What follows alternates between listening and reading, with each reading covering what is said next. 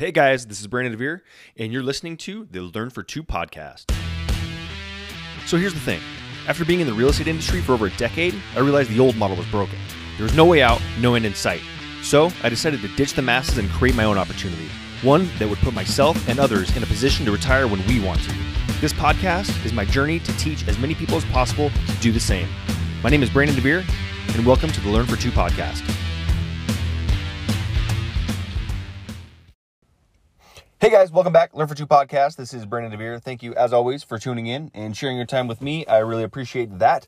Today, again, coming from Studio B, here the car. Just wanted to uh, get one, uh, get the episode in tonight. Uh, it is about six forty-six right now. A little bit late on Friday night.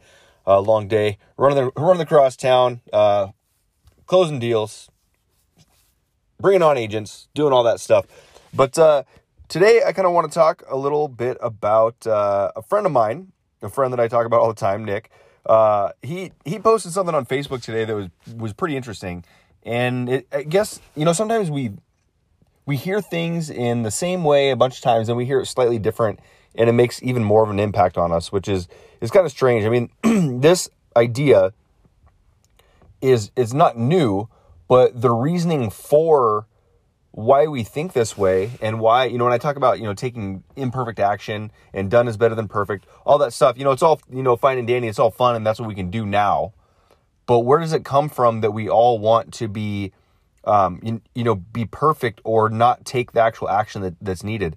And, you know, I'm going to read this, this post by Nick and it's, uh, it, it's pretty eye opening, especially as a parent. Like, what are you teaching your kids?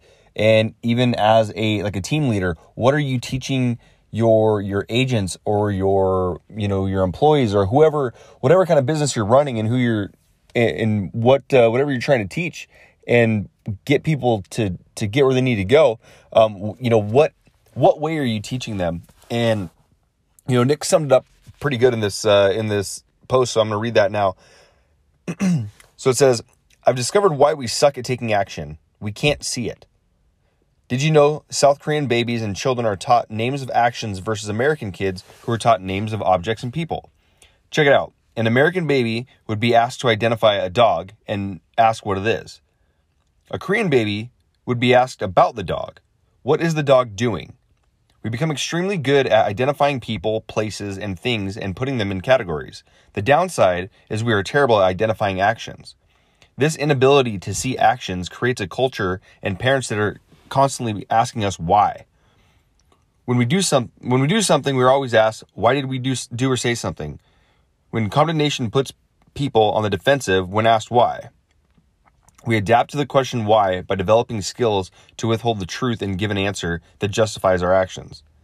Since we're bad at seeing actions, we point to objects and people for the reasons why something did or did not happen. When you see someone doing well, stop and ask what things objects that they have created in their life and start at stop at sorry. When you see someone doing well stop asking what things objects they have that created their life and start asking what actions do they consistently take to achieve. So that that was huge for me today as i'm as i'm reading that uh, this morning and going you know that's crazy. That's something that we do do. We look at we look at like objects and things as opposed to what actions can we take and when you think about it, like back into the, you know, our, our upbringing and everything, we do, our kids, when we would have flashcards of, you know, what is this? What is that? What is this?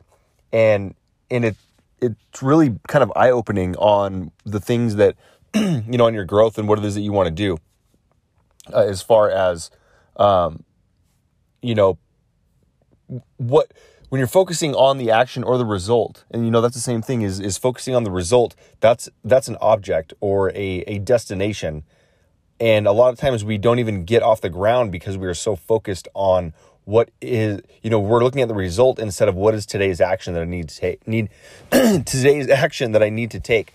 So just wanted to share that with you guys at a you know quick you know five minute Friday or whatever we got going on here. Um, but I just wanted to talk about you know as Nick was saying is that when we start with our actions, uh, it's it's easier for us to to continue to grow and have that growth.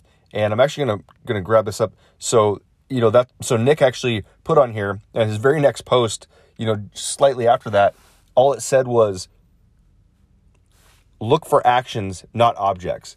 So I thought that was pretty awesome. Uh, that he that that's kind of what he uh, he what he was what he was going for, I guess, is, is what I'm saying. And you know, I'll be honest. Sorry, I'm getting a little distracted. There's somebody parked in front of my house. I'm not sure what they're doing. Um, but uh, but anyways, side note. That's kind of the deal. Is that you know look look for actions, not objects. As we as you know, instead of saying you know I want to you know close 20 deals this year, you know maybe it's I want to to create three relationships this month or whatever it is. I mean, the, the math is whatever it is, but what I'm saying is that you creating those relationships when you're wanting just chasing that ultimate result doesn't necessarily you know tie into what that daily action or that monthly or weekly action that you're trying to do. So in the end like nick said look for actions not objects and just, just try that for the next 30 days and see how how you progress and you know how your goals are, are being met.